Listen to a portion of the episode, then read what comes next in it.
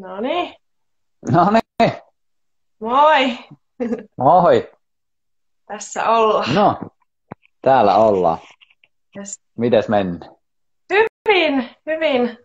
Mä tajusin just, että mä oon tässä ihan manskun vieressä ja tossa alkaa joku kulkua ilmeisesti just kohta, mutta No niin, katsotaan kuuluuko äänet tänne. katsotaan kuuluuko elämä sieltä. Miten sulla menee? Hauskaa tämmönen live-fanitapaaminen. Kiitos, hyvin otin tuossa. Uh, 13 minuutin tanssisessiot, ne on sille mukavan valmis ja kihelmöi koko keho, niin hyvä fiilis, hyvä aamu. Täällä paistaa aurinko ja vähän käynyt tuossa uimalla, uimassa aamulla ja Mm. valmiina höpöttelemään. Ihanaa. Jee. Huh. Mistäs lähtis liikkeelle? Siis sä oot nyt viime aikoina puhunut luottamuksesta ja epäluottamuksesta. Itse asiassa mä kerron ensin, miten, miten mä oon sut löytänyt. Eli siis me en nyt tiedä kuinka kauan siitä on, mutta Ylellä oli toi Pallit ja sydän ja pallit dokkari, oliko se? Niin, mä olin itse siinä vaiheessa jo aika pitkällä täällä tämmöisellä henkisellä polulla, mutta olin tosi paljon niin suomalaisia naisia seurannut, ketkä tekee tällaista työtä. Ja sä olit ensimmäinen mies, kenet mä sitten löysin, joka tekee tällaista. Ja olin tosi vaikuttunut siitä, siitä dokumentista. Ja sitten muistan, että googlettelin sinua ja etiin, ja mist, miten pääsee miesten viikonloppuun nyt, että nyt houkuttelen äkkiä mun miehen sinne. Ja sitten loppupeleissä somesta löysin ja rupesin seurailemaan ja kaikki ajatukset resonoi kyllä tosi vahvasti, niin ihan mahtavaa päästä nyt kuulemaan sitten tällä livenä face to face. Mahtavaa, mukava kuulla kyllä. Ja toi on ollut semmoinen hyvä, hyvä dokkari, joka on myös osittain jakanut mielipiteitä, että osa on ollut silleen, että ei ihan liikaa, että en halua tuommoista, että ei ikinä tommoseen ja sitten osa on ollut taas tosi fiiliksissään. Niin tosi kyllä kiva kuulla, että siellä on resonoinut. Ja kyllähän ne asiat monesti, mitä tuommoisissa on, niin varsinkin kun tuommoinen dokkari tehdään, ne on hyvin tiivistetty, että onhan siellä paljon muutakin kuin semmoista valtavaa jatkuvaa tunnekokemista, että mutta ihmiset haluaa tässä ajassa nähdä ja jotenkin ehkä valikoitua aina sinne, että missä on sitä tiivistettyä. Mutta onhan siellä sitäkin. On Mm. kiva kuulla, että resonoi. Mm. No pakko kysyä nyt heti, kun sit puhutaan miesten viikonlopuista ja miehistä, niin oletko saanut palautetta, että se kielenkäyttö on poissulkevaa, ulos sulkevaa? Miten siihen No. yleisesti suhtaudutaan? No siis kaikki kritiikki, mitä mä kuulen, on semmoisilta ihmisiltä, jotka ei koskaan käynyt mun jutuissa. Et ne ihmiset, jotka käy sitten jutuissa, niin yleensä sieltä ei, ainakaan mulle asti ei ole koskaan tullut sitä kritiikkiä. Että, Mm. että kyllä se yleensä on, varsinkin tämmöisenä aikana, kun ollaan paljon netissä ja näin poispäin, niin monesti se konteksti ei tule ihan kokonaan läpi, että mitä täällä tehdään ja mitä, mitä, m- miten toimitaan, mutta aina joku suuttuu jostain, että 2000-luku on semmoinen, että sä et pysty mitään tekemään, ellei silleen, että ei siitä joku ottaisi jotenkin nokkiinsa. Että se on vaan kuuluu homman luonteeseen. Enemmänkin mä mietin aina sen silleen, että millä motiiveilla mä oon itse liikenteessä ja minkälaisilla arvoilla mä itse tässä liikun. Niin jos ei kaikki tykkää niistä, niin se on ihan ok. Että en mä ole täällä kaikkia miellyttämässä. Että se on myös jollain tavalla ehkä kannustuksena kaikille, jotka tekee sitä niin sanottua omaa juttuaan, että semmoinen liiallinen miellyttäminen ei oikein miellytä ketään. Että jos me oikeasti halutaan vaikuttaa, niin siitä pitää olla semmoinen oma kulma ja oma rehellisyys siinä mukana, niin sitten ne ihmiset, jotka siitä oikeasti resonoi ja tykkää, niin ne kyllä sitten löytää sen. Että jos me peikataan itselle, niin sitten me peikataan kaikille. Mm. Toi on ihan mahtavaa rohkaisua itsellekin, kun olen nyt huomannut, kun on itse tullut vähän enemmän esille nyt näiden arvojeni kanssa ja sille suht radikaaleilla kommenteilla, niin sitten tulee vähän semmoinen itsesensuuri, kun alkaa kuulla sitä, että et saa puhua noin ja et saa sanoa noin. Ja sitten huomaa hetkellisesti semmoisen itsesensuurin, mikä tulee, mutta se on just se, että kun puhuu vaan sitä omaa sydämen ääntä, niin ne oikeat ihmiset löytää sen ja ne, ke- ketkä ei, ei halua sitä kuulla, niin niitä ei sitten tarvitse tietystikään. Kyllä, ja kaikki tuommoinen kritiikki, mitä itsekin saa, niin kyllä mä niin käytän sen semmoisena itse tutkiskeluvälineenä. Että jos mä saan vaikka kritiikkiä jostain asiasta, mistä mä puhun, niin sen sijaan, että mä heti jotenkin lyttäisin sen, että no niin, ei toi tiedä toi tyyppi mistä, niin mä sitten mietin, että hei, onko tuossa mitään pointtia, että toi kritiikki, mikä tuli, niin miten mä itse näkisin tuonne? Puhunko mä tuolla tavalla, tarkoitinko mä tota, niin se antaa mahdollisuuden itsellekin myös sit selittää ja jollain tavalla selkeyttää sitä asiaa entisestään. Ja sitten usein se on vähän silleen, että no en mä kyllä ihan tolleen sitä tarkoittanut, miten se on koettu, mutta ainakin se tuli itselle selke- selkeäksi, että mitä mä oon tässä sanomassa. Niin. Ja just se, että semmoista avointa keskustelua voi aina, aina käydä ja tehdä parhaansa, että saa niinku molempia näkökulmia sillä että keskustella. Ehdottomasti. Ehkä mitä itse kaipaan tässä ajassa pikkusen enemmän on se, että nyt se on monesti aika kasvotonta, että me paljon keskustellaan netissä ja silloin ei välttämättä ihmiset keskustella, vaan sitten menee, että ne asiat edellä keskustellaan ja sitten tulee konflikteja, sitten tulee ristiriitoja ja mun kokemus on se, että sitten kun ollaan kasvotusten, niin paljon enemmän kunnioitetaan sitä ihmisyyttä siinä, että, että toki se asia edelleen voi keskustella siinä, mutta en mä saa koskaan vaikka semmoisia kommentteja päin kasvoja, mitä mä saan netissä, että se on, silleen, se on vähän hassua, että miten se identiteetin häviäminen ja sitten kun tulee tämä teknologia, joka korvaa sen kommunikaation, niin se vähän muuttaa myös sitä meidän perimmäistä tapaa, että miten me kohdataan toinen ihminen. Siinä on ehkä semmoisia vähän haastikohtia. Ja varmasti jokainen, joka on tätäkin kuuntelee, niin on nähnyt sen, että tässä ajassa on tosi paljon semmoisia ääri, äärivastakkain näkemyksiä ja ei sillä jotenkin ihmisyys pääse kohtaamaan. Sen takia tämmöinen on esimerkiksi mun mielestä kiva. Toki vielä parempi olisi se, että oltaisiin samassa tilassa, mutta silleen, että nyt näkee oikeasti ihmisen, näkee sun kasvot, näkee sun reaktiot, näkee sitä kehon kieltä, mikä mulle on yleensä paljon enemmän kuin ne sanat sitten siinä kuitenkin. Niin, niinpä. Joo, se on, se on tosi siis kirjoittamalla ja just somessa noin, niin voi, voi sanoa asioita tosi, tosi suoraan ja tosi jopa ilkeästi, mutta sit, jos olisi jos on vaikka ihan tuntematon ihminen, kenen kanssa keskustelee jossain Facebookissa, niin jos olisi edes kasvotusten, niin se olisi ihan eri se keskustelu. Koska se, jos se toisen ihmisen läsnäolo, niin siitä tuntee sen energiaa ja voi tulla ihan eri fiilis, sit, kun oikeasti on toisen vieressä. Tai edes Kyllä. Kasvu. Juuri näin. Mm-hmm. Kyllä. Yeah. Ja saa varmasti laitella kysymyksiä, kysymyksiä tähän, jos mitään tulee. Ehdottomasti. Ehdottomasti. Siellä ainakin yksi ystäväkin liittyy linjoille Heidille. Terkkuja sinne. Villakin on siellä. Yeah. Mikä, mikä sinua polttelee tällä hetkellä? Mikä on sinun, niin kuin, mistä siihen niin kuin voisit puhua loputtomiin ja mikä on tällä hetkellä semmoinen, mistä innostut? No, kyllähän niitä on asioita aika paljonkin, mutta kyllä ne, niin ne y- oikeastaan isoimmat teemat, jos lähtee tämmöisestä niin kuin, ison perspektiivin tarkastelusta, niin kyllä ne liittyy koko ajan siihen, että miten tämä meidän ympäröivä luonto voi, miten tämä ympäröivä maailma voi, missä me ollaan, mikä on meidän rooli siinä, miten me voidaan siinä, mikä on meidän yhteispeli, eli miten se luonto vaikuttaa meidän olemiseen, meidän terveyteen, meidän ajatteluun, meidän tunnetason kokemiseen, ihan kaikkeen. Ja noiden, noiden pallottelu, että siinä on aika paljon sitten kuitenkin loppupeleissä, vaikka yksinkertaisilla termeillä puhutaan luonnosta, puhutaan ihmisestä, eihän siinä niin älyttömästi ole, mutta sitten kuitenkin, mikä itse on tässä varsinkin viime vuodet kiinnostanut, on just se näiden välinen kommunikaatio. Ja miten tärkeää on esimerkiksi se, että meillä on sitä luonnon välistä kommunikaatiota. Ja sitten myöskin se, että se ympäristö, missä me asutaan ja ollaan ja mikä vaikuttaa meihin koko ajan, että se ei ole ihan sama, että missä me ollaan ja kuinka se luonto voi ja kuinka se lähiympäristö voi, koska siitä sä saat joka päivä niitä signaaleita, mitkä sitten vaikuttaa siihen, että mihin suuntaan se sun keho lähtee elämään.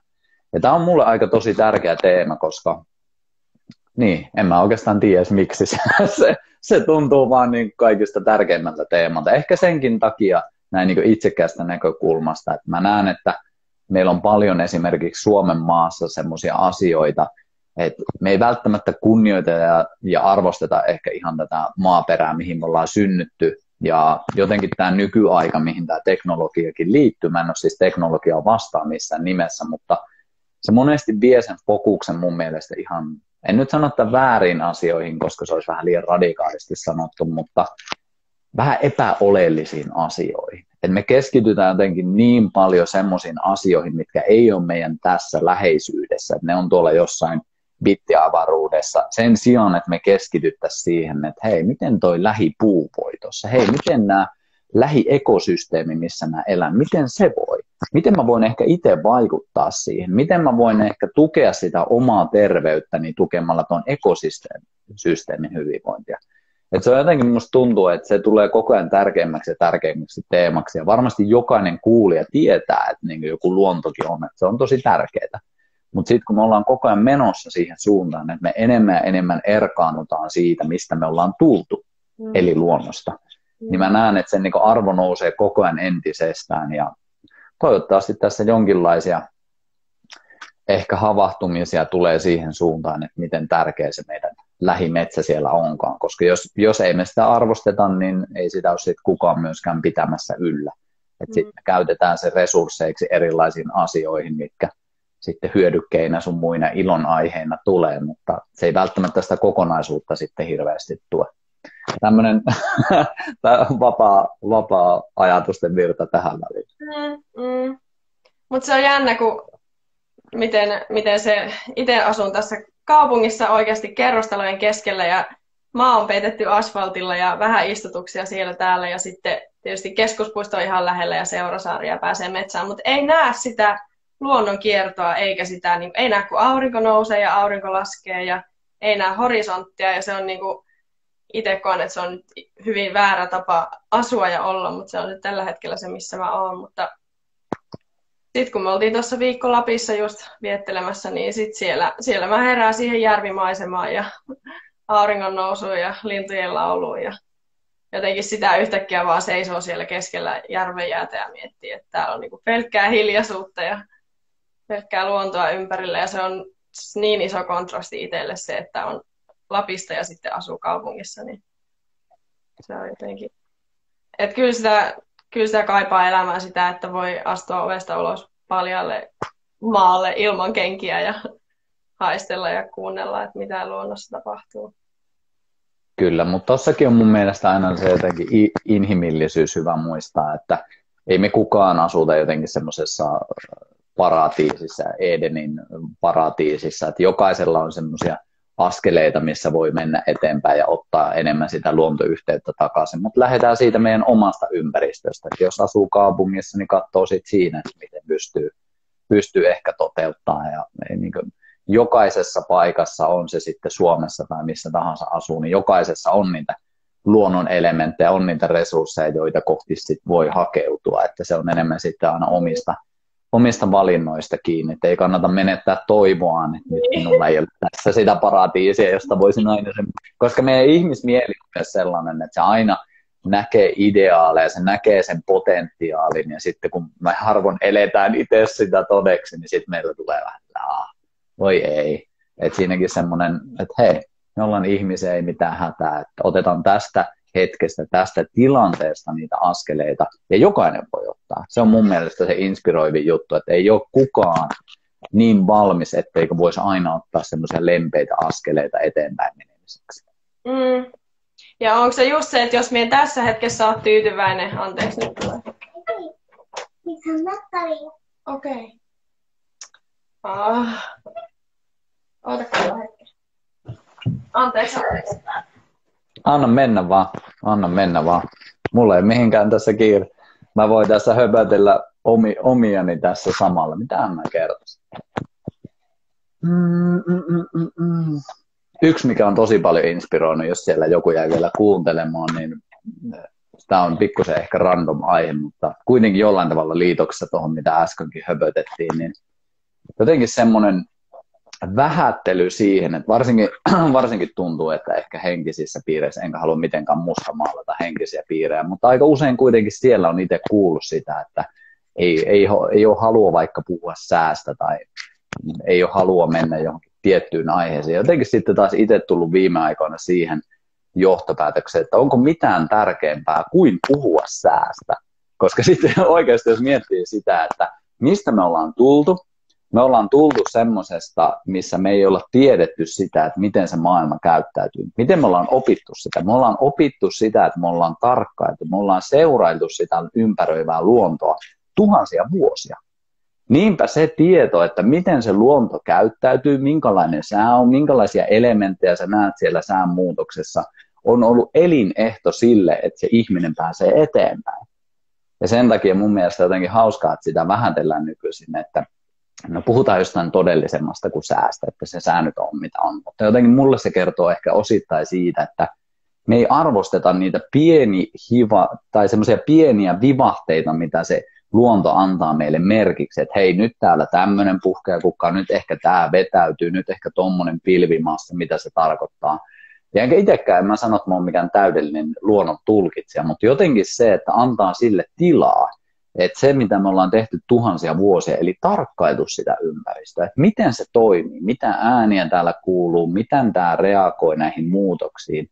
Ja tämmöinen pointti mun mielestä, että se olisi jotenkin kiva, että me annettaisiin sillekin tilaa, koska mikä on henkisempää kuin olla yhteydessä siihen luontoon. Mä nyt vähän lähin tuosta henkisen, henkisen poppo dissaamisesta kaikilla kunnioituksella paljon vietän aikaa. Niissä piireissä, ne on ihania piirejä, mutta näin niin yleistettynä, että mun mielestä olisi kiva, että me löydettäisiin sitä ihan semmoisen niin arkihenkisyyden tasolla, että ne ei löydy aina sieltä kirjoista, ne ei löydy aina niistä uusista opettajista ne suurimmat viisaudet, vaan ehkä se löytyy siitä se, että sä menet kattoon sitä lähiympäristöä, sä menet kuuntelemaan sen linnun ääntä, ja nytkin jos miettii tätä kevättä, niin tämä on ihan älyttömän upea aikaa, kun siis luonto on semmoisessa valtavassa mullistuksessa, jopa semmoisessa murroksessa, että kaikki on herännyt eloon ja linnut tuolla yrittää etsiä parittelukumppania, ne yrittää päästä lisääntymään, jatkamaan sukua ja jotenkin niin siistiä, että miten paljon elämää tuo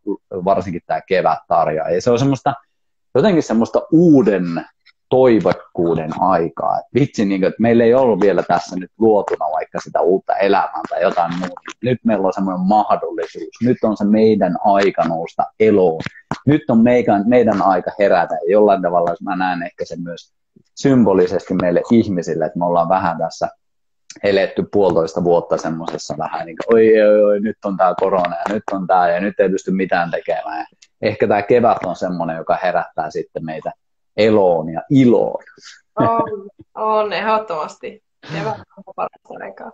Ja siis niin hauska pointti tuo, että kyllähän säästä voi puhua ja säästä pitää puhua ja se on hyvä, hyvä puhua. Ja se ajatus mulla katkesi tuossa, kun tuli, piti lähteä voitelemaan näkkäriä, niin että jos mä en niin nyt ole tyytyväinen siihen, missä mä olen, niin mä aina ajattelen, että jossain on jotain parempaa, niin sitten kun mä oon siinä, se on, koska tämä oli minun unelma kaksi vuotta sitten, niin sitten seuraavassa unelmien kodissa, niin onko se sitten taas se, että no nyt voisi vielä saada jotain parempaa ja nyt sitä ja tätä ja tuota. Vai se pitää olla just tässä hetkessä se tyytyväisyys siihen, että se voi olla jatkossa. Toi on, toi on itse asiassa mun mielestä ihan valtavan iso kysymys, koska käsittääkseni, en ole toki voi olla tästä varma, mutta käsittääkseni me ollaan ainoa eläinlä, joka pystyy havainnoimaan niin ajan kulkua sekä sinne menneisyyteen, myös sinne tulevaisuuteen. Et sehän ei ole huono asia, vaan se on itse asiassa se meidän supervoima. Et meillä on mahdollisuus kaalata sitä, että mitä täällä oli 65 miljoonaa vuotta sitten, jolloin dinosaurukset tyyliin lähti täältä kävelemään. Sitten meillä on mahdollisuus kaalata sinne tulevaan, että hei, jos me jatketaan tällä tavalla, niin ehkä noita metsiä ei ole tuosta, tai ehkä noin meret on kohta tyhjillään tuolla. Että meillä on mahdollisuus vähän katsoa sitä ja sitä kautta myös navigoida sitä meidän omaa reittiä, että mihin suuntaan me halutaan mennä. Mutta toi just mitä säkin toit tuossa, että meidän ihmismieli on myös kyltymätön. Se aina haluaa lisää ja jos me lähdetään niin sen mielen tasolla siitä, että, että minä haluan kaikkea, kaikki nämä tarpeet, mitä mitä minulla on, niin sitten kun mä saan ne, sitten ne lisääntyy, ne monistuu ja se on loputon kehä ja itse asiassa emme sillä tavalla pystytä välttämättä ikinä kohtaamaan niitä meidän kaikkia toiveita, koska se on niin semmoinen pikkulapsi, joka keksii lisää. Ja tämä on siis meissä kaikissa, en nyt puhu sinusta, vaan ihan meistä kaikissa on näin. Mm. Mutta sitten me tullaan taas siihen, että on, on olemassa paljon syvempiäkin asioita kuin ne pelkästään mielen tuottamat halut. On olemassa asioita, jotka sisäisesti täyttää meitä ilman, että meillä tarvii esimerkiksi aina edes saada niitä.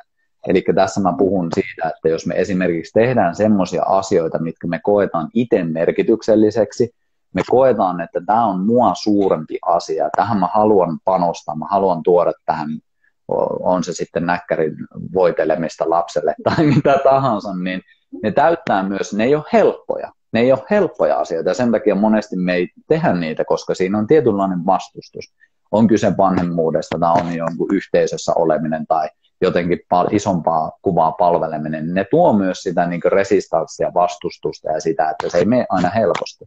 Mutta koska se on meille sisäisesti niin tärkeää, niin me tehdään se joka tapauksessa, koska se on meitä suurempi asia.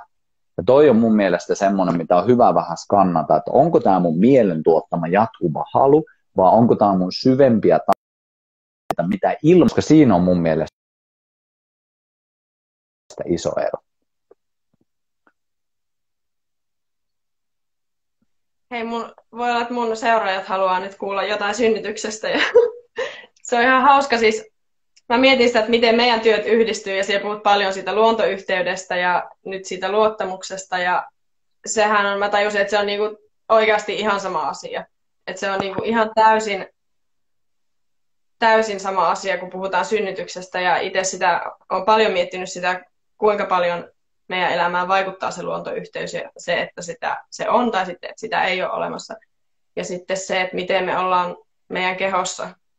Siihen puhut myös paljon kehollisuudesta. on itsellekin aina hyvä muistuttaa sitä, että kun, mistä se synnytyspelko esimerkiksi tulee. No sehän tulee tietysti siitä, että meille on opetettu se, että synnytys on pelottava ja kamala asia, mutta sitten me koen, että se tulee myös siitä, just siitä yhteyden katkeamisesta, että jos sä et ole yhteydessä siihen omaan kehoon, niin sinua pelottaa se, mitä sinussa tapahtuu. Ja myös se on hauska asia oikeasti ymmärtää, että kaikki, mitä synnytyksessä, synnytyksessä tapahtuu, kaikki ne tuntemukset tulee sinusta, siis se tulee minun kehosta, naisen kehosta, kun se synnytys tapahtuu. Se ei tule mistään ulkopuolelta. Ja silti me jotenkin pelätään sitä, vaikka se kaikki tulee meidän sisältä ja meidän kohdusta ja meidän kehosta. Ja sitten me haetaan siihen hirveästi apua ulkopuolelta. Ja va- varmasti siinä vaiheessa se yhteys voi katketa myös ihan synnytyksen aikana, kun siihen puututaan niin paljon. Mutta, mutta se ultimaattinen luottamus siihen omaan kehoon ja luontoon on mun mielestä tosi tärkeää ymmärtää siinä vaiheessa, kun haluaa synnyttää esimerkiksi kotona yksin tai ei halua mennä ollenkaan sairaalaan niin ne on niitä asioita, mitkä on siinä niin kuin tosi oleellisia. Mitä, mitäs synnytyksistä tuolla kysymys? Onko se sulle asia Joo, no to... ylipäätään? Joo, no ensinnäkin toi, mitä sä sanoit, niin mun mielestä ihan suunnattoman tärkeää, koska mikä onkaan, voiko, voiko keholta jotenkin mitään suurempaa toivoa tai pyytää kuin just se, että se synnyttää toisen elämän.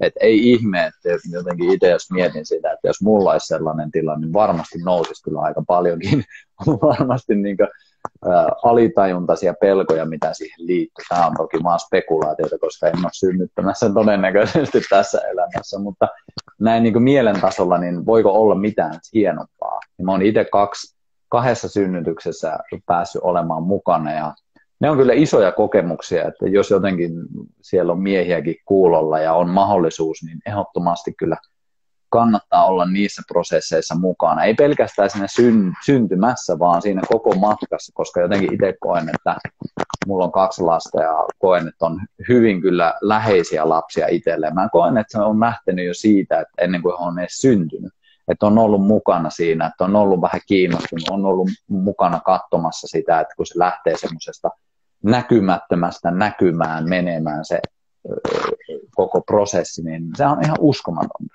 Ja sitten siitäkin voi vetäytyä sitten pois, että ei ole mukana tai skippaa tietyt käynnit, skippaa se synnytyksen. Ja ei siinä mitään, en halua niin kritisoida siihen, mutta jos on mahdollisuutta, niin se kannattaa olla kyllä mukana, koska ne on mulle ollut niin aivan mikä olisi edes oikea sana, ne on jonkinlaisia transformaatioita, koska se on ihan käsittämätöntä, eihän semmoista pääse niin kokemaan. Toki sä voit jostain niin elokuvasta nähdä ja katsoa, mutta eihän se ole silti sama, koska siinä on se oma yhteys siihen, että ei vitsi, että mä oon ollut luomassa tota elämää.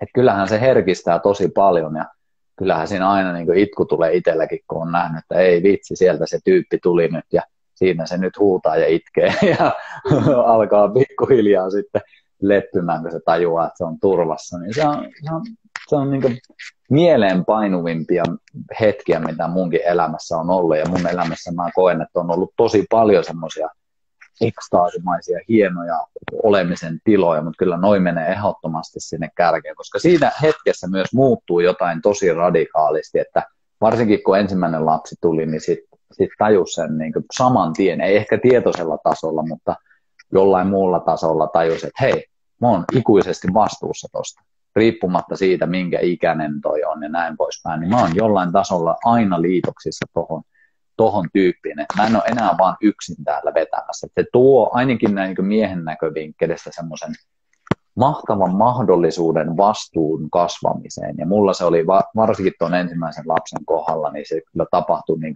aika nopeasti. Et se ei ollut niin jälleen kerran, mitä sanoin tuossa aiemminkin, että se ei ollut aina kivaa, ei se ole aina mukavaa, eikä aina helppoakaan, mutta voi itse, se on mahtavaa, että se tuo semmoisen transformaatio liikkeen siihen. Ja jos sä niin oot halukas kohtaamaan sen, niin kyllähän se voi muuttaa. Ja eikä pelkästään voi muuta, vaan se muuttaa koko sun loppuelämää. Mm. Uskomaton juttu ja miten hienoa onkaan, että pääsee sellaista kokemaan. Ja mä en pääse siihen kokemukseen, mitä naiset pääsee ehkä kokemaan, että synnyttää vielä sen, mutta siinä pääsee olemaan hyvin lähellä kuitenkin mukana, niin näen sen tosi arvokkaasti. Ja varmasti mitä enemmän sä oot siinä itse läsnä ja omassa kehossa läsnä, niin sitä vahvemmin sä tunnet siinä sen, myös sen tapahtuman ja sen muutoksen. Ja mahtavalla tavalla kuvaat sitä, koska mä puhun paljon siitä ja me puhutaan paljon siitä, miten äiti, nainen syntyy äidiksi joka kerta, kun se synnyttää, ja siinä se vauva myös äiti uudelleen. Mutta mä en ole itse asiassa ikinä sitä, että yhtä laillahan se isäkin syntyy siinä uudelleen, ja se syntyy isäksi ja syntyy uudelleen. Se on, ne on isoja juttuja ja nämäkin on jollain tavalla myös valintakysymyksiä. Että mä en ole sanomassa mikä on oikein ja mikä on väärin, mutta. Silleen vastuu on mun työssä kuitenkin yksi semmoinen yksi isoimpia juttuja, että jos ei me oteta vastuuta siitä omasta elämästään, niin sitten se on kaikilla osa-alueilla näkyvä. Me ei oteta vastuuta omista tunteista, me ei oteta vastuuta meidän omasta terveydestä, me ei oteta vastuuta siitä, että monelta me mennään nukkumaan, me ei oteta vastuus, vastuuta siitä, että miten mä vaikutan mun lähiympäristöön, miten mä vaikutan mun kumppaniin, miten mä vaikutan mun lapsiin, miten mä vaikutan tähän niin koko yhteisön, tähän heimoon, missä mä oon. Niin sitten me voidaan, jos ei meillä ole sitä vastuuta, niin me voidaan mennä semmoisella pikkupoika-asenteella ja vähän hulivilimeiningillä ja silleen polttaa siltoja takana ja se ei ole se, mitä mä kannustan. Et se on tietty elämän vaihe ehkä varsinkin nuoruudessa, mutta siitä on hyvä kasvaa eteenpäin ja löytää sitten se vastuukohta. Mutta se on vähän haasteellinen, koska meillä ei ole noita semmoisia instituutioita, tai instituution väärä sana, mutta meillä ei ole semmoisia riittejä, meillä ei ole semmoisia rituaaleja, mitä esimerkiksi alkuperäiskansoilla on, missä siitä esimerkiksi pojasta tehdään mies. Nyt, mm. nyt se jää vähän poissa, että sitten kaikki tuommoiset niin viralliset instituutiot, niin kuin armeija sun muu, ehkä jossain vaiheessa yrittänyt sitä, mutta nekin on vähän häviämässä pois jollain tavalla. Että nyt meillä ei oikein ole semmoisia, että missä se on se riitti, joka tuo sen vastuun sille pikkupojalle, että siitä tulee oikeasti vastuullinen mies. Niin ne on vähän uupuu ja sitten itse ehkä jollain tavalla pyrkii muistuttaa omalla työllään, mutta kyllähän ne kaikista vahvimmat muistuttajat on just noin tulevat pikkusoturit, jotka syntyy sitten meidän kautta, niin ne on kyllä sellaisia, jotka tarjoaa sen portin. Ei se ole vielä automaatio, että jokainen, joka saa lapsen, ottaa sen vastuun, koska kaikki tietää, että ei se mene niin. Mutta se tarjoaa sen mahdollisuuden tosi isolle kädellä. Hei, tässä on tämä vastuukortti, otatko mukaan? Mm.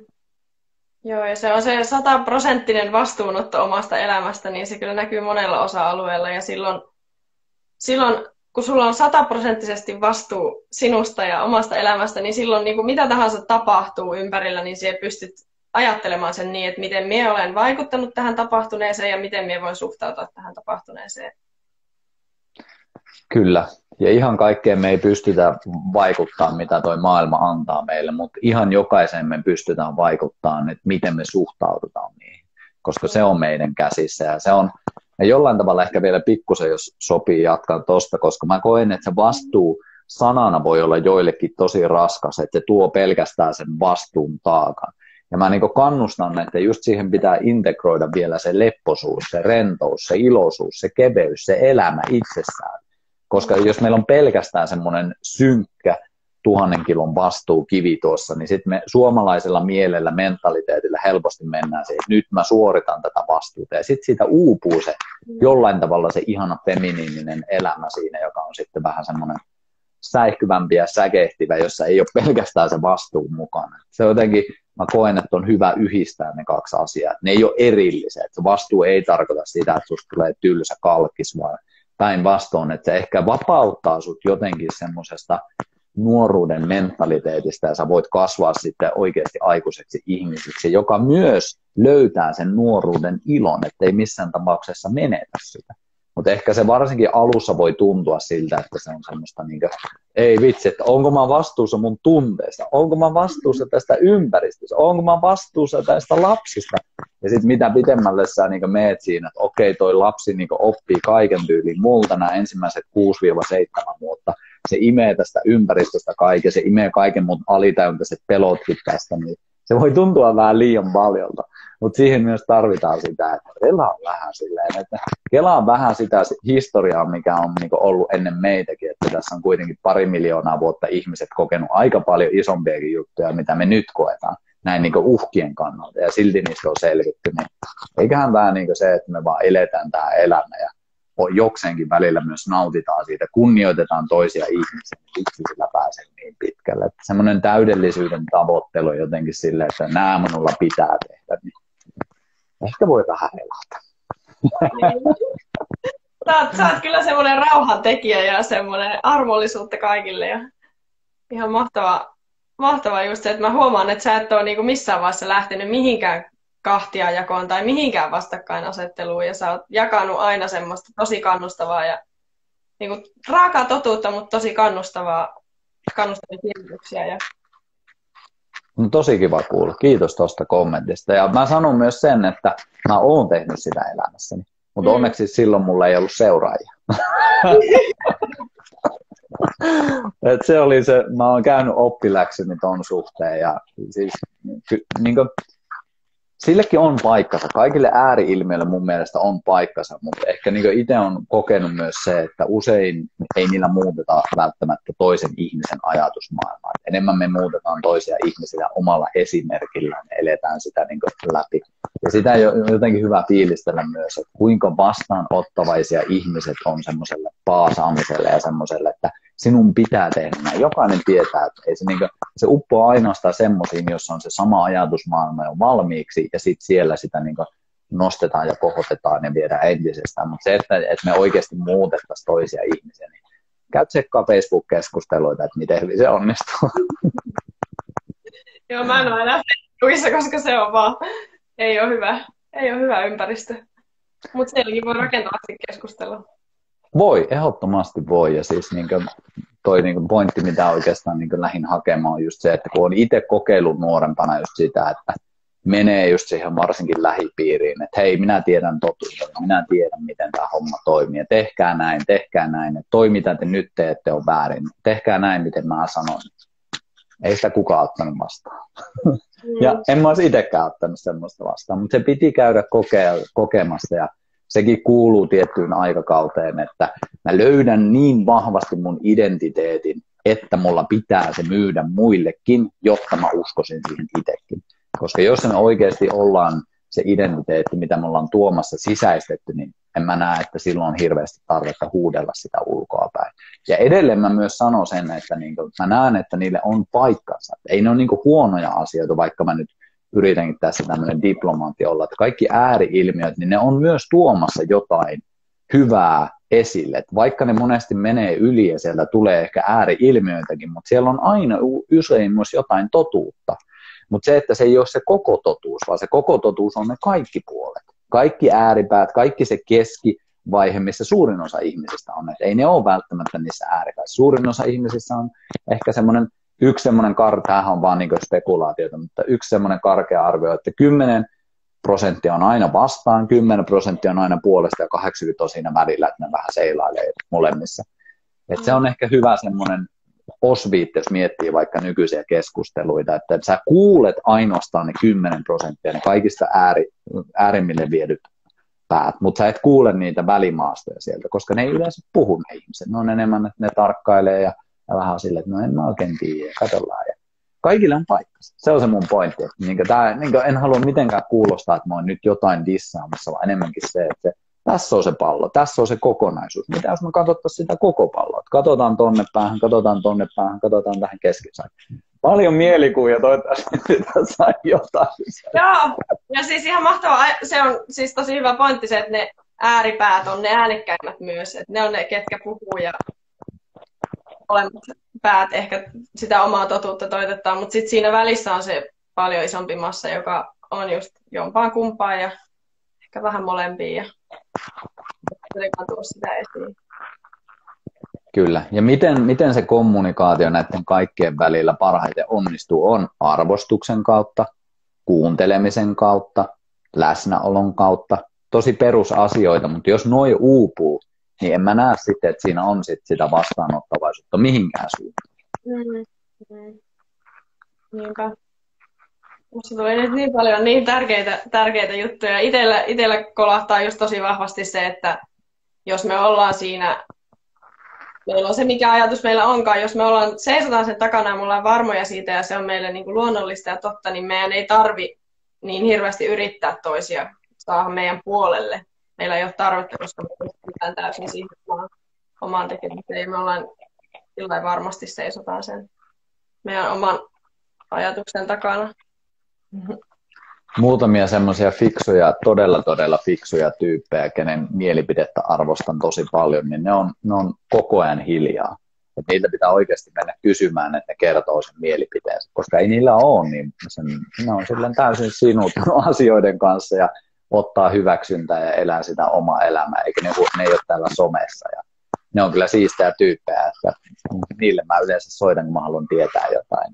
Ne on semmoisia vähän semmoisia jollain tavalla semmoisia mystisiä, että vaikka ne ei asu siellä vuoren huipulle ja pidä kaapua päällä, mutta meidänkin keskuudessa on sellaisia tyyppejä, että ei ne, on ne, ne ei ole niitä meikäläisen kaltaisia, jotka on täällä koko ajan äänessä ja niin paarit soi koko ajan, vaan ne hiljaisimmat, jotka ei puhu mitään ja niille mä yleensä otan sitten puhelua, kun haluan tietää elämän suuria Joo, no se on ehkä just se joku nirvana jossain, mutta itse on siinä pisteessä, että haluaa kuitenkin puhua hirveästi siitä. Ei se tärkeää. Se on tosi tärkeää ja siis ihan samassa vaiheessa itsekin on. Ja siis tämä on niin yksi mun pääpointteja myös, että et vaikka me aina tiedetään se ideaali ja tiedetään, että mikä on meidän potentti, niin ollaan realistisia siihen, että missä kohtaa me on just nyt menossa. Koska se on se ainoa kohta, mistä sä kuitenkaan pystyt toimimaan aidosti. Niinpä.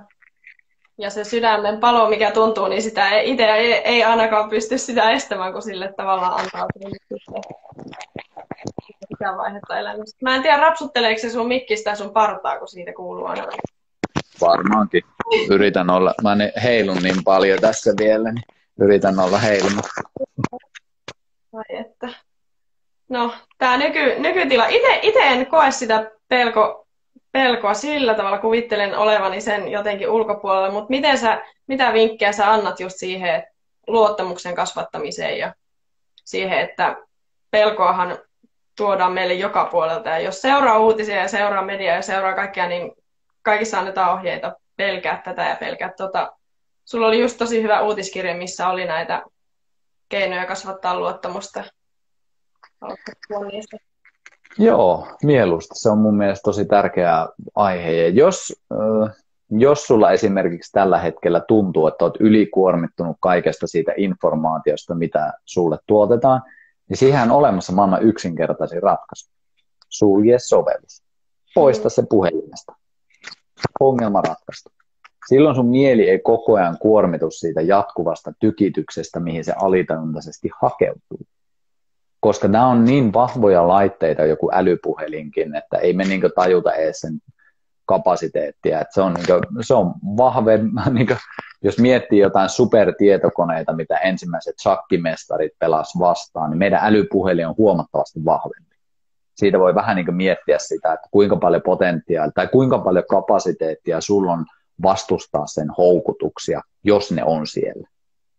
Mä sanoisin, että aika saakelin huonot, koska se algoritmi lukee kaiken sen, että mistä sä tykkäät, mihin sä suuntaat huomiota, mitkä saa sut reagoimaan, ja sitten se tuottaa pelkästään sulle tuotuja uutisia, niin totta kai, kyllähän siinä ihminen haluaa painaa, se haluaa klikata, se haluaa nähdä. Se on hyvin, hyvin inhimillistä.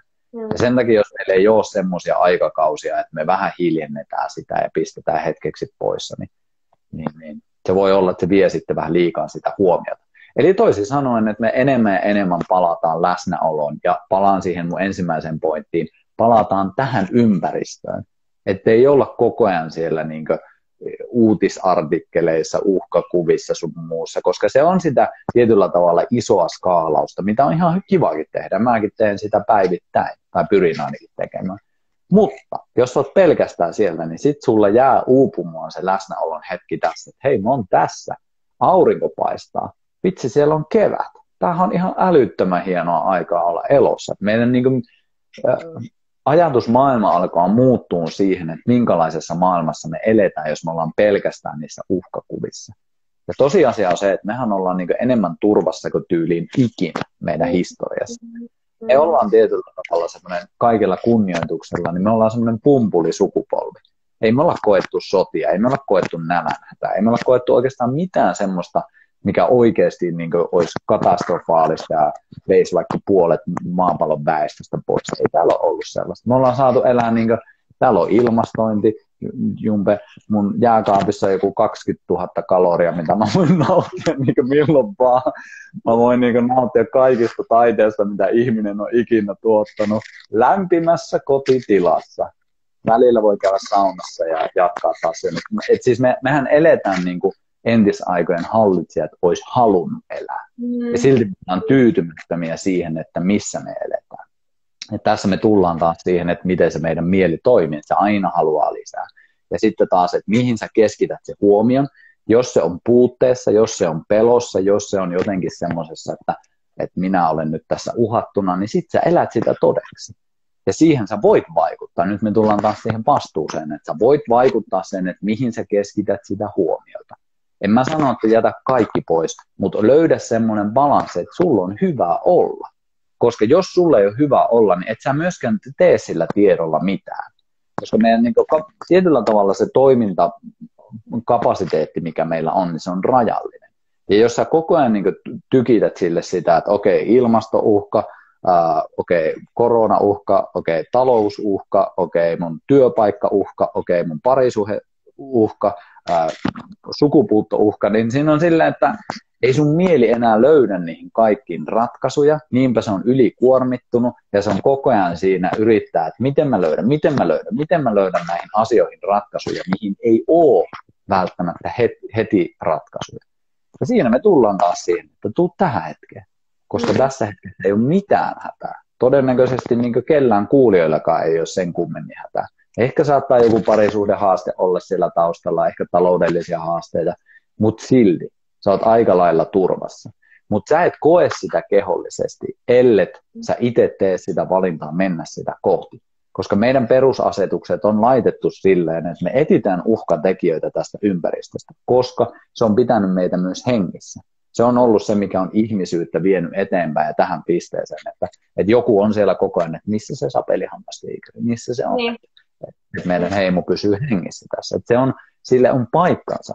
Mutta nyt kun me ollaan turvassa, niin meillä pitää, ei korjaa, ei pidä, meillä on mahdollisuus huomio viedä myös sinne, että tämä on ihan superpaikka elää. Mulla on itse asiassa kaikki ihan äärimmäisen hyvin. Mulla on itse asiassa kaikki mahdollisuudet siihen, että mä voin hyvin. Ja sitten siitä kohdasta sä voit ottaa aina sitä uutisvirtaa tai tietoa tai niitä uhkakuvia mutta ota sen verran vaan, että missä sä pystyt pitämään sen toiminnan. Koska mä näen, että moni kuormittaa itsensä tällä hetkellä niin paljon, ja mäkin välillä, en mä sano, että mä oon immuuni näille, mm. että me otetaan liikaa ja sitten me passivoidutaan. Ja se ei vie mitään. Eihän se auta mitään, että sä tiedät joka ikisen maailman ongelman, jos sä et pysty tekemään niille mitään. Mm niille muutamalle, kahdelle, kolmelle, mihin sä pystyt välittömästi tekemään, niin sitten sä saat sen tekemisen, sä saat sen aktiivisuuden, ja sitä kautta sä saat myös sen tunteen, että aa, vitsi, tässä on haasteita, mutta ehkä me silti pystytään menemään eteenpäin. Ja tässä me taas tullaan siihen, että ihmisten kapasiteetti on erilainen riippuen osittain myös siihen, että kuinka kuormittunut se ihminen itsessään on. Tästä tuli aika paljon, mutta toivottavasti tästä sai jotain, koska musta tuntuu, että jos ton pystyy sisäistämään, niin sit pystyy myös säätelemään sitä omaa elämää, että kuinka paljon ottaa vastaan, kuinka paljon vähentää, ja ennen kaikkea, että mikä on se tarve just nyt. Mm. Ja mulla tuli tuosta mieleen, kun puhutaan sapelihammastiikeristä ja siitä, mitä uhkia meillä on ollut aikaisemmin, mitä on tullut ja mitkä me ollaan niin kuin ratkaistu siinä tilanteessa. Me ollaan just pakoon yleensä ja sitten selvitty ja näin, niin sit ihmiselle tosi luontaista varmaan nykyajassa, koska meillä on niin hitsin helppoa ja me ollaan tämä pumpuli sukupolvi, niin me haetaan sitä draamaa ja oikein janotaan sitä draamaa ja oikein eletään sillä, niillä adrenaliinikiillä, mitä sitten saa just jostain somesta esimerkiksi. Toi on tosi tärkeä pointti ja kyllähän se näkyy siinäkin, että mitä me vaikka katsotaan. Eihän me katsota niitä, missä kaikki menee koko ajan tosi mukavasti ja helposti, no, vaan me haetaan niissä, missä on katastrofeja, missä on sopia, missä on tappeluita, että, sille, että me saadaan niitä tunnekokemisia. Ja tämä on mun mielestä vähän silleen, mulla ei sitä mitään vastaan. Mä itsekin haen päivittäin varmaankin tietynlaisia tunnekokemuksia. Mä tykkään esimerkiksi tanssijuttuja katsoa, koripallo on lähellä sydäntä, kaikkea tämmöisiä. Pienissä määrin ne on ihan äärimmäisen mukava katella niitäkin juttuja, mutta jos mä pelkästään päivät kattelen niitä, niin sit mä oon kyllä silleen, niin mun mieli on semmoinen niin vieteri, että sinne mitään niin tatsia mihinkään, että se on vaan sille deun, deun, deun, deun, deun, ja se etsii sitä seuraavaa nautintopistettä, että mistä mä saan sitä tunnekokemusta. Sen sijaan, että jos mä lähden, niin kuin esimerkiksi eilen oli tuommoiset parin tunnin sessarit, että vähän tanssin tässä kotona ja kävin vähän roikkumassa tuolla, kävin pari kertaa uimassa, kävin saunassa, hyvin keholliset tunnit oli siinä iltapäivästä, niin mun mieli oli ihan täysin hiljainen lopuksi. Se oli vaan se, että aa vitsi, nyt mä saan mennä nukkumaan ja saan eikä vihdoin leputtaa tätä kehoa, niin se, se palkitsee niin paljon, että ei siinä tarvi enää mitään semmoisen, nyt mä rupean katsoa jotain elokuvaa. Ja. Ja niin kuin sanoin, joskus sillekin on paikka, se ei mitään sitä vastaan, mutta mm. ei unohdeta sitä, että monesti mitä me haetaan tunnetasolla näistä värkeistä ja kaikista jutuista, mitä se tarjoaa, niin onkin itse asiassa sitä, mitä me ollaan puutostiloissa omassa elämässä just nyt.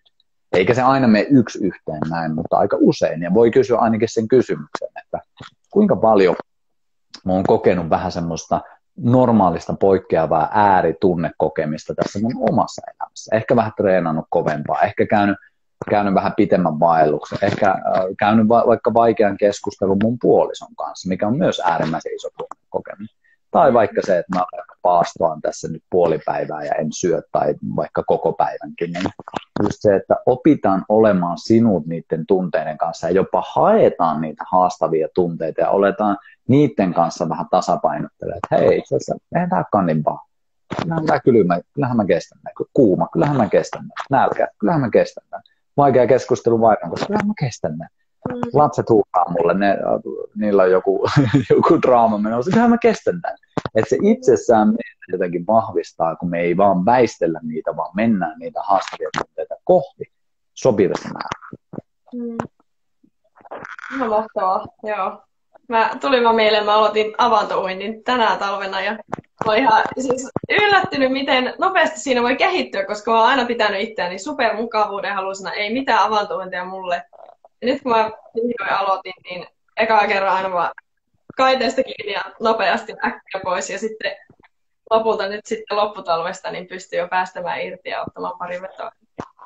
Mahtavaa. Pikkuhiljaa. Kyllä. Siinä on paljon viisautta kyllä. On. Ja toinen on just noin lapset, miten suuria opettajia ne on meille. Et mulla on toi kaksi ja vuotias ja se, se, niitä tunnepurkauksia tietysti tulee ja se on niin helppo olisi lähteä itse siihen mukaan, mutta sitten kun on selvinnyt siitä sillä lailla, että on itse pysynyt rauhallisena ja pysynyt läsnä olevana ja se lapsen tunnepurkaus on yleensä tosi lyhyt, niin se on kyllä palkitseva. Kyllä, juuri näin. Hyviä juttuja, hyviä juttuja. Kattelin just tuossa, että oliko meille sinne jotain kysymyksiäkin tullut. Ainakin, ainakin joillekin tämä homma resonoi, niin kyllä. kiva kyllä kuulla. Terkkuja Janillekin. Mä oon täällä ihan auringossa. Tuossa paistaa ihan suoraan tuolta ikkunasta aurinko. Nämä on näitä meidän suomalaisten kokemia haasteita, kun aurinkokin välillä paistaa siellä. Voi meitä. Mm. Kerro vähän, vähän jotain isyydestä, kun tämä on niin tämä synnytysteema mun tässä somessa, niin isyydestä ja mitä sä oot, sä oot jossain jakanut jotain, että mitä sä oot halunnut lapsille tuoda ja sit sä oot jotenkin kokenut, että et ole siinä ihan täysin onnistunut, niin miten, mä en jotenkin tosi vaikea uskoa. No tässä ehkä tullaan siihen, että ne niin omat standardit ja se mielikuva on siellä jossain, missä se potentiaali voi olla ja sitten se mun todellisuus ei ihan kohtaa välttämättä sitä. Niin kyllä mä koen, että mä oon onnistunut monissakin asioissa, mutta on sitten semmoisia, missä en ole välttämättä ihan niin äärimmäisen hyvin onnistunut ainakaan heti. Ja monia myös sellaisia, missä mä oon muuttanut sitä tulokulman, että mulla oli ennen isyyttä joku semmoinen tietty ideaali, että näin pitää toimia, jotta on hyvä isä. Ja sitten kun tulin isäksi, mä huomasin, että ei vitsi, eihän se muuten meekään noin. Tämä oli maailman joku ehkä semmoinen paperi-illuusio, minkä mä olin luonut siitä, että mitä on olla vaikka vanhempia. Nämä on myös semmoista jatkuvaa opin, opin taivalta, mitä tässä käy koko ajan kuitenkin kaksi pientä lasta, seitsemän ja kaksivuotias, niin se on silleen aika intensiivistä olemista vielä tässä vaiheessa, niin, niin tämä on tosi laaja aihe, mä en oikeasti tiedä, että mihin suuntaan mä lähden viemään tätä, mutta jotenkin ehkä e- enimmäkseen se, mikä on ollut tärkeää, että olla hereillä siinä ja olla myös jotenkin olla avoin sille, että ne omat ajatukset siitä vanhemmuudesta voi ja saa muuttua.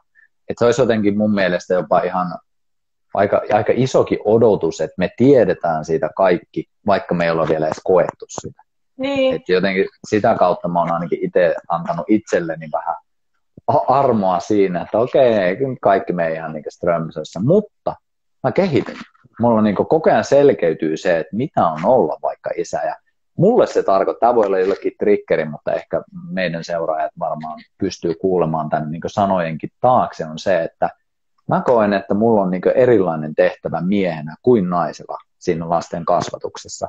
Ja tämä ei tarkoita, että mä nyt sanon, että kaikilla pitäisi kokea näin. Se on se mun henkilökohtainen kokemus, mikä on mulle totta, ja mä oon pyrkinyt sitä seuraamaan. Ja se on alkanut aika sille luonnostaankin nouseen, että ei vitsi, että mä jotenkin näen tämän ja koen tämän vanhemmuuden ehkä eri velvollisuuden kohdasta, että et, niin toki mussa on tosi paljon samaa kuin vaikka mun vaimoni tavassa tehdä asioita ja olla lasten kanssa, mutta sitten mä koen, että mulla on kuitenkin joku semmoinen pieni erilainen kulma, joka ehkä tulee tästä ö, parin ja kahden ja puolen miljoonan vuoden evoluutiosta ja historiasta, miten me ollaan tehty asioita.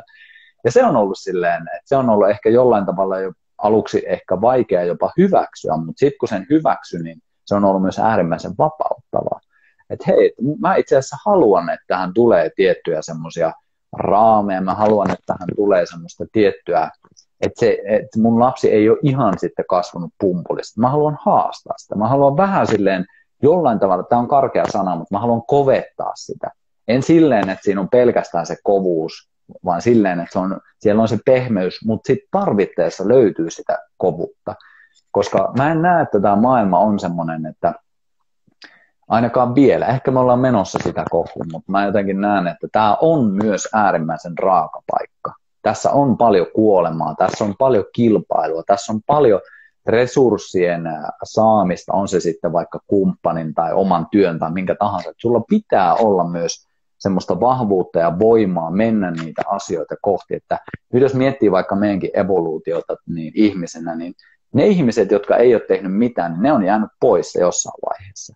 Ja nyt jos me oletettaisiin, että nyt me ollaan täysin turvassa ja nyt kaikki meille annetaan, nyt niin pelkästään sitä, että me vaan odotetaan autuaasti, rakkaudellisesti asioita, niin se on äärimmäisen tärkeä ominaisuus, mutta mä koen, että mulla on miehenä, isänä ennen kaikkea, niin myös velvollisuus siihen, että mä jollain tavalla karaistan, ehkä se karaistaminen on vähän parempi sana, se povettaminen, niin mä karaistan niitä lapsia, enkä päästä kaikessa niin helpolle. Ja enkä edelleenkään sano, mä haluan olla tosi tarkkana tässä, koska nämä, mä tiedän, että nämä on joillekin tosi isoja trikkereitä, niin tämä ei ole kannustus kenellekään, jokainen mä kannustan siihen, että tekee sen oman kulmansa, eikä tämä myöskään tarkoita sitä, että tämä olisi pelkästään vaikka miesten asia, vaan enemmänkin ehkä näkisin semmoisesta, että maskuliinin näkö, näkövinkkelistä, että se kumpi suhteessa on maskuliinisempi, niin silloin tietynlainen erilainen ehkä työkalupakki, mitä se voi tuoda, jossa on suurin osa täysin samaa, sitten semmoisia pieniä vivahdeeroja on sitten vähän erilaisia. Nämä on se,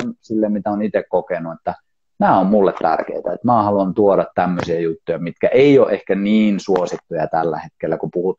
Se, mihin keskustelu mä törmään tällä hetkellä, on just se, että avoimuutta ja herkkyyttä ja just semmoista, että näytetään kaikki tunteet. Ja sitten musta on se puoli, että niin, tietyissä tilanteissa, mutta ei koko ajan, koska tämä maailma on myös brutaali, se on raaka, se syö myös ihmisiä elävältä, jos me ollaan koko ajan semmoisessa tilassa.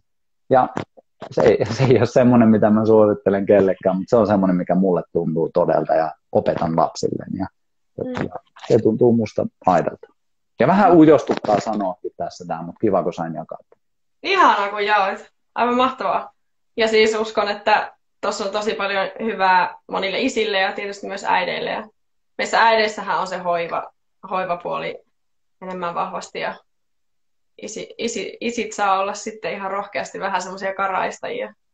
Ja eikö se ole vähän silleen, kohta lopetellaan, mutta eikö se ole vähän silleen, että mä itse koen sen, että lasten ei anneta hirveästi esim. kilpailla tai vähän niin kuin riehua tai painia tai ottaa vähän mittaa toisista. Että aikuiset tulee ehkä hirveän helposti ja herkästi puuttumaan siihen. Mutta mä itse koen, että mä annan vähän niin kuin lasten keskenäänkin selvitellä asioita. Ja pieni kilpailu ei ole niin kuin mitenkään haitallista. Mulla on vähän sama kokemus, että aika, aika usein, kun mä vaikka puhun miesten viikonlopuissa, joissa on tiettyjä semmoisia niin kilpailullisia elementtejä osittain, niin tosi paljon merkitystä on sillä, että miten se tehdään. Tehdäänkö se silleen, että toinen yritetään alistaa ja täysin saada niin häviäjäksi, vaan tehdäänkö se kunnioittavasta kohdasta. Et mä näen, että silloin kun me kunnioittavasta kohdasta tullaan, niin me pystytään tekemään itse asiassa aika paljon asioita.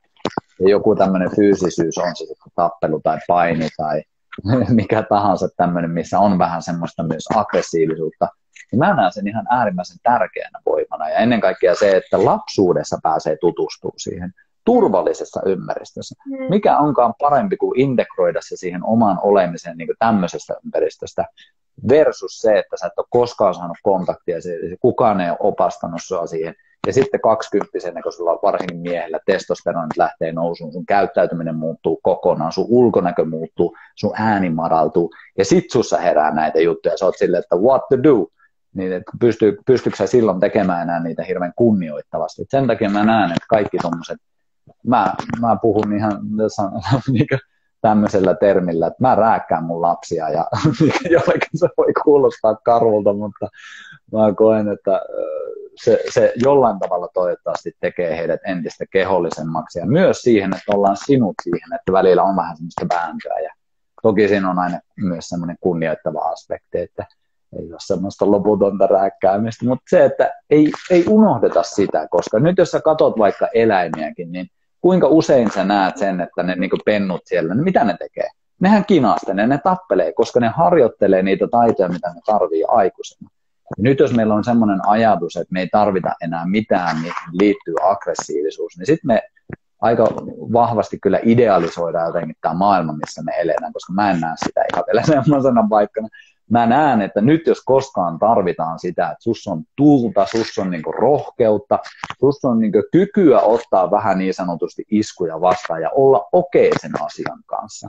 Ja ennen kaikkea se, että sä teet sen enemmän tietoisesti ja semmoisesta kulmasta, että sä et niinku välttämättä niin kuin projisoi sitä sun vihaa tai aggressiivisuutta muille, vaan sä, sä käytät sen sun oman elämän voiman varana, että sä meet eteenpäin ja oikeasti tuotat jotain hyvää sekä itselle, mutta myös sille yhteisölle.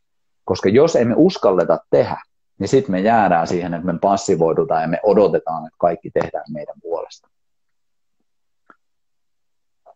Aivan mahtavaa. Siis tuntuu koko kehossa innostus, koska tuo, no, mitä lisättävää on niin super, super mahtavaa puhetta. No kiva, kun kysyit ja tosi mukava tuossa muutaman kommentin ehin lukea lyhykäisyydessään, niin tuntuu, että nämä ehkä resonoi ainakin osalle ihmisistä. Ehkä nämä on myös semmoisia, että, että jollain tavalla sitten näistä ei kuitenkaan ihan, ihan ehkä puhuta. Ja mä jotenkin ehkä itse olen kokenut sen sillä tavalla, että ehkä niistä ei puhuta juuri sen takia, koska se ehkä semmoinen yleinen hyväksymä ilmapiiri ja tämmöiset asiat on sitten just mitä puhuin tuossa aiemmin, eli just tämmöisen herkkyyteen ja tunteiden näyttämisen, mitkä on siis hyviä juttuja. Nehän ei ole huoneja, en, en missään nimessä halua sitä sanoa, mutta sitten kaikki, mikä ei kuulu siihen yleiseen normiin, niin sitten se helposti jää vähän sille hiljaiseksi. Ja mun mielestä on tosi tärkeää puhua niistä. Tässä on näköjään joku aikaraja nyt tämä kohta sulkeutuu. No niin. Hei, kiitos Teemu. Aivan mahtavaa. Jee! Super, super jutut. Kiitos.